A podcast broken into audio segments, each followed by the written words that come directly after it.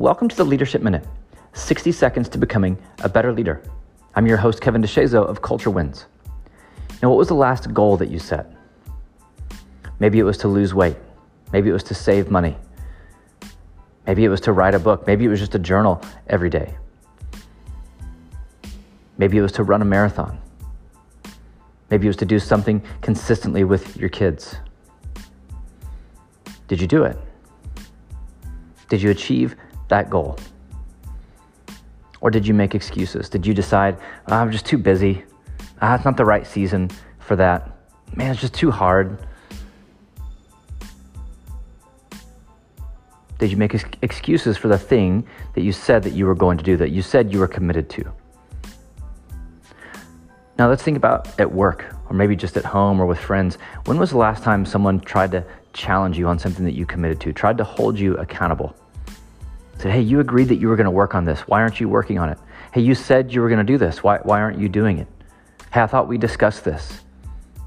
I thought we agreed this was the plan and, and you're not sticking to the plan. You said you were going to do this, but instead you're doing this. How did you receive that accountability? Did you reject it? Did you label them as a jerk or they don't really understand me anyway? They're not really for me and you create distance between you and that person simply because they tried to hold you accountable to something that you had agreed to. Whether it's with ourselves or with others, the issue when it comes to achieving our goals, doing the things that we said we were going to do, making progress, getting better. It's not about a lack of motivation. It's not about a lack of ability. It's not about a lack of resources. It's not about a lack of time. It's about a lack of accountability. Most people reject accountability from themselves and from others. They allow themselves to make excuses for things that they committed to doing. No, I deserve to take that day off. I, I don't need to do that. It's okay. I know I said I was going to do it, but that doesn't mean I actually have to do it. And we justify it. We justify our excuses. We break promises to ourselves.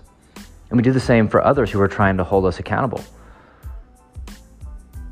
We push them away, label them, judge them, blame them, when all they're trying to do is hold us accountable to things that we actually agreed to do. Because accountability is not a dirty word. Accountability unlocks potential. Accountability is what actually leads to progress and growth. Being accountable to your commitments, being accountable to what you said that you were going to do, being accountable to the process, being accountable to yourself, being accountable to others. What would happen if you would embrace accountability in your life. Radical accountability. No excuses. Make no more excuses for yourself. Hold yourself accountable. When others hold you accountable, don't label them, don't dismiss them, don't judge them. Welcome the accountability. Say thank you. Thank you for caring enough to speak the truth to me and to hold me to a higher standard. Thank you for that. Don't reject accountability embrace accountability because accountability is what will unlock your potential.